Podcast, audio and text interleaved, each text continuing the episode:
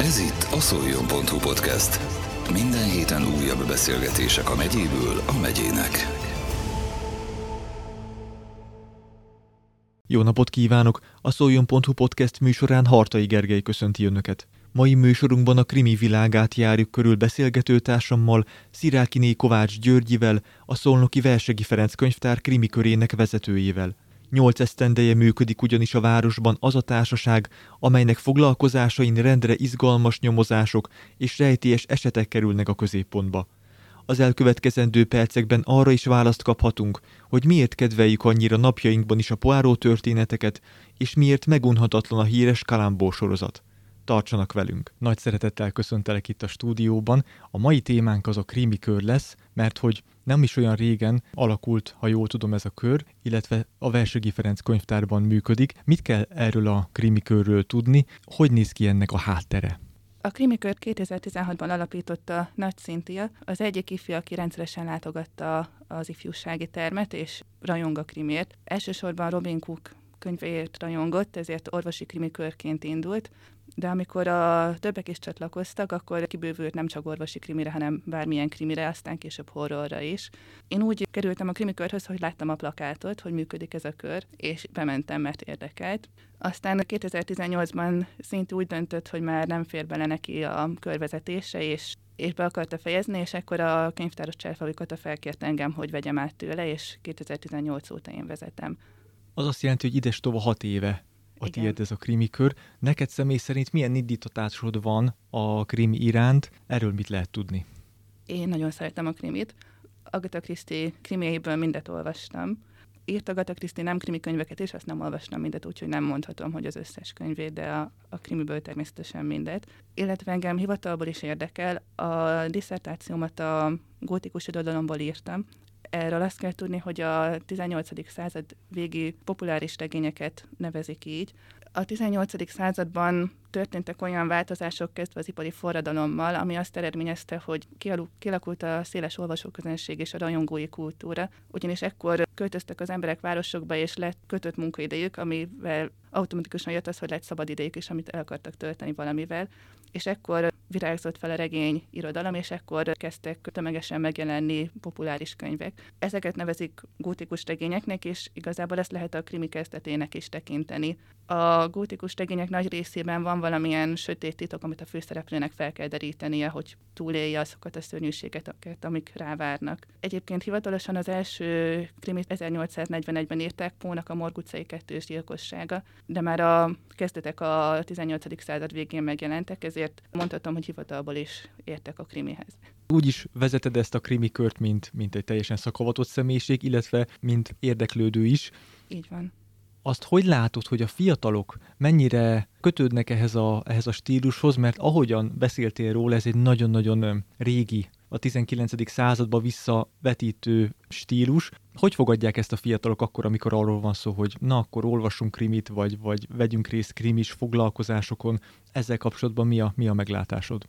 Ez a téma nemrég fölmerült az ifjúsági teremben, és az ifjék azt mondták, hogy már nem igazán lehet szétválasztani a műfajokat. Nagyon sok könyvben, sorozatban egy krimi szál, egy rejtély is megjelenik, ami nagyon tetszik nekik, de kifejezetten krimit önmagában a krimi kedvéért nem feltétlenül olvasnak. Nyilván vannak kivételek, a kormarásztrák sorozat az például nagyon népszerű, de ez is a krimi körnek a sajátossága, hogy nem koncentrál kifejezetten a megjelent krimi műfajba besorult könyvekre, hanem mindent befogad, ami izgalmas, ami rejtélyes, amiben gondolkodásra készített nyomozás van benne. Mi a legkedveltebb krimi ma? Tehát gondolok itt arra, hogy az szemben látható még ma is, hogy az Agatha Christie könyvek, illetve a filmek is, mert a megfilmesített változatok is eszméletlenül közkedveltek. A krimi körökön is ezek mennek leginkább? Ami azt illeti nem, eleinte krimis játékokat, illetve krimi regényekből összeszedett témákat vittem be. Mostanában inkább nem egy könyvre koncentrálnak a krimi körök, és nem az van, hogy megbeszéljük, hogy most egy hónap alatt mindenki ezt el fogja olvasni, és beszélgetünk róla. Amit csinálunk, az az, hogy a, van az Arcanum adatbázis, amire a könyvtár előfizet, és abban én keresek megtörtént bűntényeket. Ezeket játsszuk el. Először én utána olvasok az adatbázisban, összeírom, hogy mit lehet tudni róla, milyen szerepek vannak. A szerepeket előre megírom, és meghirdetem, és van körülbelül két hét, hogy az ifik tudjanak jelentkezni majd ezt a rejtét eljátszuk. Nyilvánvalóan a az újságokból, illetve az Arkanum cikkekből nem mindig derül ki, hogy ki volt a gyilkos. Nekem a saját kreativitásomat kell használnom, hogy kijelölök egy gyilkost, és úgy alakítom a nyomokat, hogy hozzávezessenek végül. Hogy néz ki a krimi körben egy foglalkozás? Ugye most már előre vetítettél egy ilyen esetet, illetve egy, egy foglalkozást tulajdonképpen, de más esetekben miket, miket játszotok, hogyan készültök elő egy-egy foglalkozásra? A kollégám Szabó Péter mindig készít egy plakátot ezekhez a foglalkozásokhoz. Én előre feldolgozom a büntényt, együtt reklámozzuk a, a szerepeket, ebben a IFI terem csoportvezetője Cserfalvi nagyon sokat segít, és az ifik pedig jelentkeznek. Van olyan is, hogy ők maguk rendelik meg a szerepeket, hogy most mik szeretnének lenni. Olyan is van, aki bejelent, hogy ő legközelebb halottat akar játszani, és szeretné, ha kisminkelnék úgy, mintha halott lenne. Majd a maga a foglalkozás úgy néz ki, hogy előre berendezzük a helyszínt, elhelyezzük a nyomokat, hogyha van halott, akkor ő befekszik halottnak. Majd jönnek a szereplők, vannak a, a szemtanúk, a, a gyanúsítottak, meg mindig vannak nyomozók, és a nyomozók elkezdik meg interjúvolni a gyanúsítottakat, és a foglalkozás végére meg kell mondaniuk, hogy szerintük ki a gyilkos. Olyan is van, hogy nem rendezzük be a helyszínt, és nem nyomozás van, hanem egy bírósági tárgyalás. Ilyenkor van egy bíró, van a vádlott, van egy ügyvéd, aki védi őt, illetve vannak a, a szemtanúk, és mindenki vallomást tesz a bíróságon, és a legvégén a bírónak kell ítéletet hoznia, hogy bűnös vagy ártatlan. Korosztály szempontjából, hogy látod, kik vesznek leginkább részt ezeken az alkalmakon, mely korosztály érintett? Az ifjúsági teremben járók korosztálya, ők a 14 éven felüliek, illetve még a, a fiatal egyetemisták, tehát igazából 14-től 25 éves korig általában. Gyakorlatilag szerepjátékokat játszotok el. Van. Van-e esetleg olyan, amikor mondjuk könyvekre, kötetekre utaltok, amikor egy-egy népszerű szerzőt vesztek elő? Olyan nincs, hogy sorra vennénk a krimi szerzőket. Olyan van, hogy a beszélgetés során felmerül egy valaki, és akkor az a személy elkezdi dicsérni a könyveit, és beszélgetünk róla egy kicsit. Olyan is volt már, hogy a Agatha Christie regényeiből loptam bizonyos motivumokat, amiket belevettem a játékba, és meg is mondtam, hogy ez tőle van. Illetve minden évben szervezünk kriminapot, és ott már megjelennek a kifejezetten megjelent kötetekhez kapcsolódó foglalkozások, játékok, programok is. Személy szerint honnan ered az érdeklődésed a krimi iránt? Ugye már mondtál egy szakmai szálat, de akár gyerekkorodból, vagy, vagy van-e esetleg olyan élményszerű történet, ami, ami a krimihez köt téged? Amikor megtanultam olvasni, az első igazi könyv, amit az elejétől végéig elolvastam, az egy Agatha Christie volt. Egy novellás kötete a címe a gyilkosság méretre.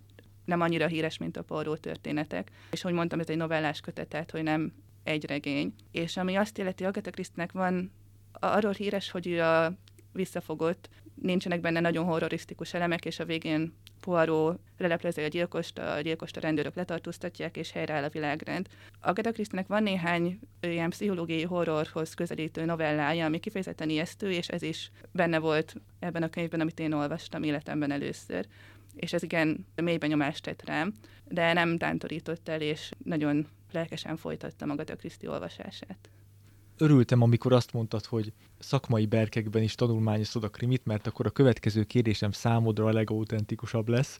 Több évtizede vannak már bent a, a köztudatban, például a Poirot regények, hogy ugye most éppen Poirot említetted.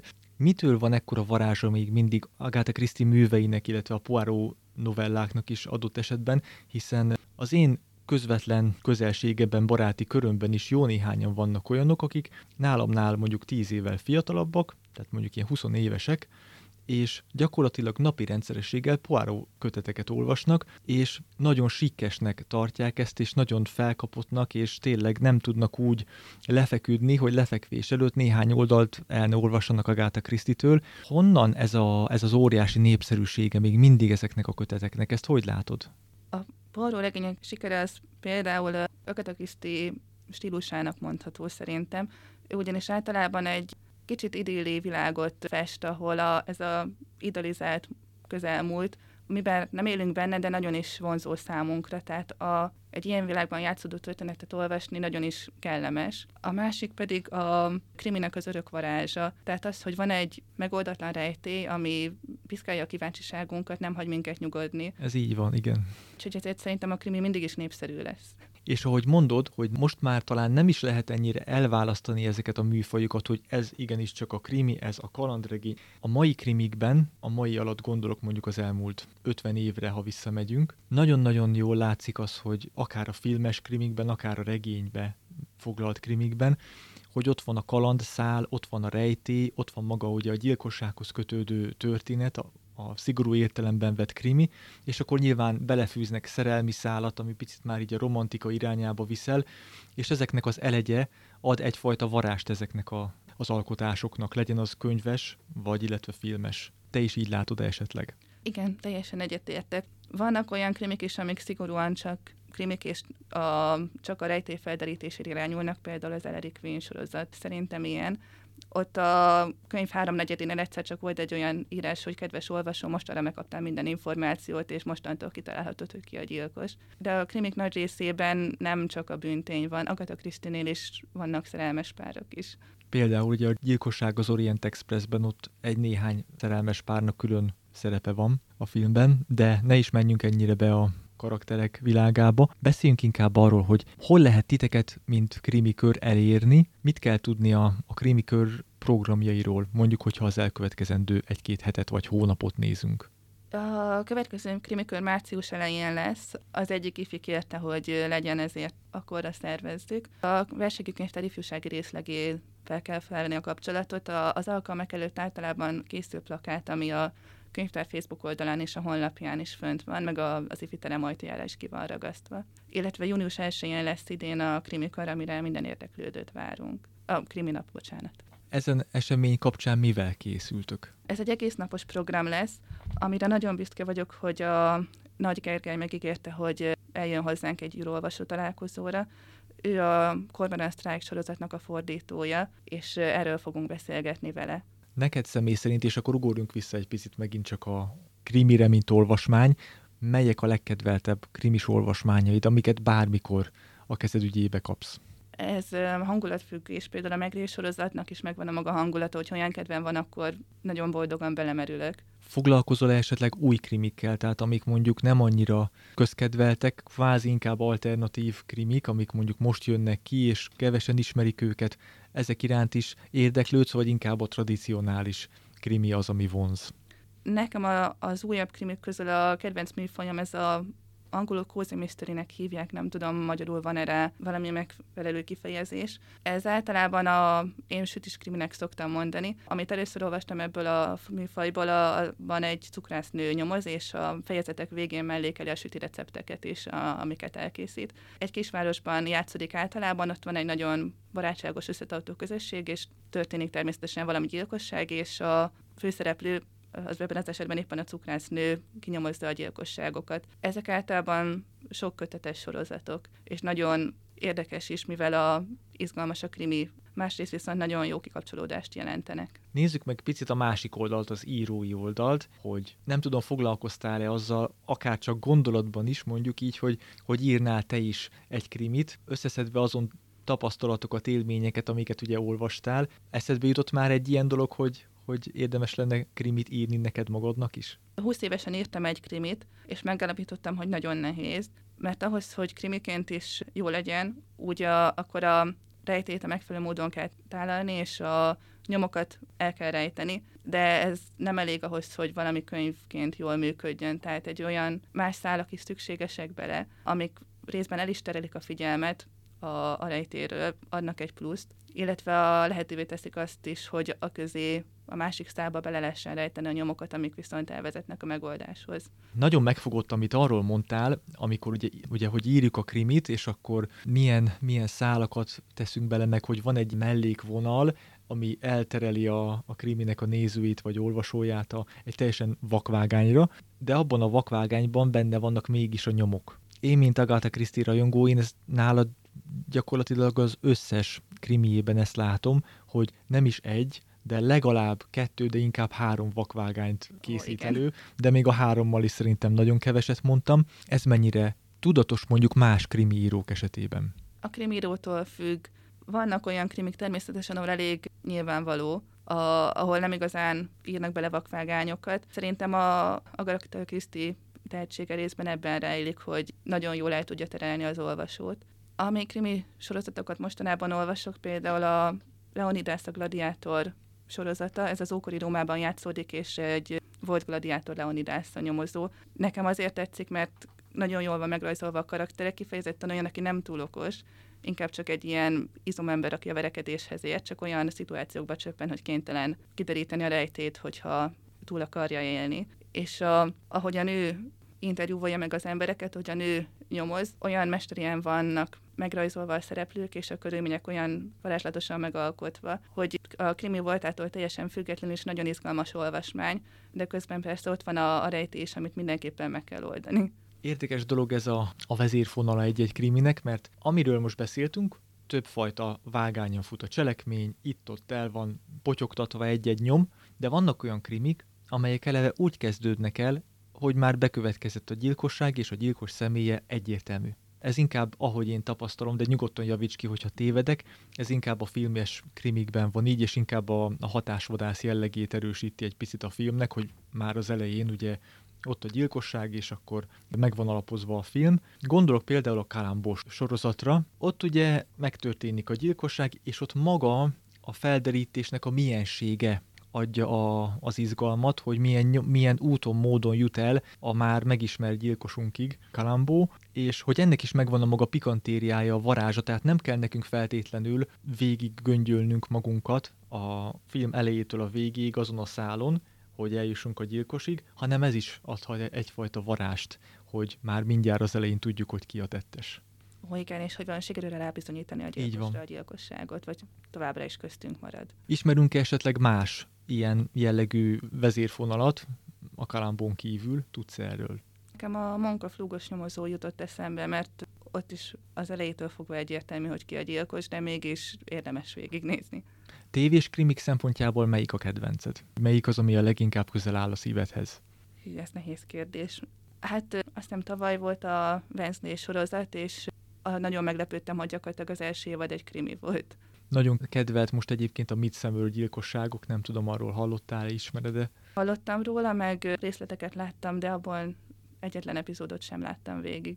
Ugorjunk vissza egy picit szólnokra, most már elkalandoztunk itt szerte a világban amerikai krimi, angol krimi, de most ide a Vármegyeszékhelyre egy pillanatra jöjjünk vissza a krimi körbe. Mikre lehet számítani tőletek, milyen programokkal készültök mostanában, miket szeretnétek feldolgozni jelenetek formájában például? Vannak előre megírt játékok, ezeket általában angolból fordítom. A Murder Mystery Game-nek hívják, amikor is előre meg vannak írva a szerepek, meg van rendezve a szituáció, nekem csak le kell fordítanom és kiosztanom a szerepeket. Nyáron és ősszel ilyeneket játszottunk, volt például egy, ami western stílusú volt, egy másik a Amerikában a jazzkorszakban játszódott. Van egy városfogaló játékunk, ez olyan típusú, hogy a Szolnokvárosban különböző helyszíneket kell meglátogatni, egy, és a okostelefon és GPS szükséges hozzá. Ez egy 30-as évekbeli szolnoki kettős gyilkosságot dolgoz fel. Körülbelül háromnegyed óra, egy órába telik, mire a játékos végigjárja az összes helyszínt, a könyvtár bejáratától indul, és oda is érkezik vég, vissza a végén. Feldolgoztuk például a Matfűrém esetét is, ahhoz egy bírósági tárgyalást rendeztünk meg, és például a egyik évben 24 órás vetélkedőn ez volt az egyik program, hogy minden versenyző csapat egy embert küldött erre a bírósági tárgyalásra, és ott eljátszotta a szerepét, és a, a végén elítélték természetesen a Martfűrémet. Legközelebb ez a márciusi alkalom lesz, ennek a témáját még nem találtuk ki, több lehetőség is van. Utána, ami biztosan lesz, ez a június 1 kriminap, ahhoz a könyvtár több részleg is hozzájárul. A gyerekkönyvtárosoknak is van egy krimi játékuk, amire gyakran hívnak csoportokat. Ez egy ilyen könyvtáram foglalkozás, amit ők azóta átdolgoztak. Általános iskolás korosztálynak szállják természetesen, és a lényege abból áll, hogy csapatokra oszlanak a diákok, és a csapatokban mindenki megkapja a saját feladatát. Van például, aki az ügyelenyomatokat nézi, van a profilozó, van a rendőrfőnök, és több állomáson végig kell menniük, és minden feladatot megoldani, és hogyha ezzel sikeresen végeztek, akkor megkapják az információkat, ami alapján ki tudják deríteni a rejtét. A helytörténeti kolléganő megígérte, hogy a kriminapra az Arkánumban keres helyi bűnügyi érdekességeket, és majd azt is, azzal is fogja reklámozni. Tavaly volt a kriminapon egy méregkeverő pult nevű helyszín, aminek nagy sikere volt, ezt a bejáratnál a ruhatárral szemben állítottuk föl, és gyakorlatilag minden belépő olvasónak kínáltunk mérget, ami zöldre színezett limonádé volt természetesen. Ezt idén is meg akarjuk ismételni, de esetleg úgy, hogy nem csak egyfajta a méreggel, hanem kicsit utána érek annak, hogy Agatha Christie nagyon szeretett méreggel gyilkolni, hogy egész pontosan milyen mérgeket használt, és több is megjelenjen. Lesz idén Poirot témájú beugró is, illetve minden évben van egy szabaduló szoba, ez tavaly előtt a Jack Reacherhez kapcsolódott, idén még nem találtam ki, hogy melyik sorozathoz kapcsolódjon. Említetted, hogy fordítod is az egyes jelenetekhez az adalékot. Mennyi időt vesz igénybe egy ekkora fordítás?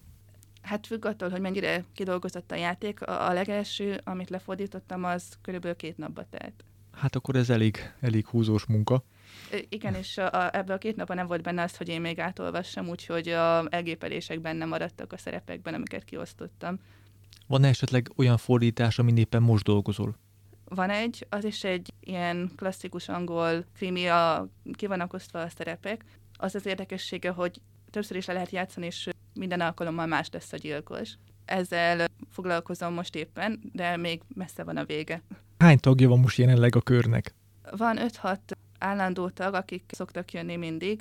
Általában úgy néz ki, hogy én készülök extra szerepekkel, hogy a, aki éppen ott van, be tudjon kapcsolódni, mert nagyon gyakran az a, az eset áll fönn, hogy meghirdetjük, jelentkeznek előre 5-6-an, ezeket a szerepeket kiosztjuk, és ahogy elkezdjük játszani, akik ott vannak ugyanabban a teremben, és látják, hogy ez érdekes dolog, akkor csatlakozni akarnak. Úgyhogy a, általában 5 emberrel kezdünk, és ilyen 10-12-vel végezzük. Szeretném megköszönni, hogy befáradtál hozzánk a stúdióba, és hogy elmondtad ezeket az izgalmas részleteket. Nagyon sok új tagot kívánok nektek, illetve hogy tartalmas programokat szervezetek az elkövetkezendő időszakban. Köszönöm szépen. Ez volt a szoljon.hu podcast. Minden héten újabb beszélgetések a megyéből a megyének.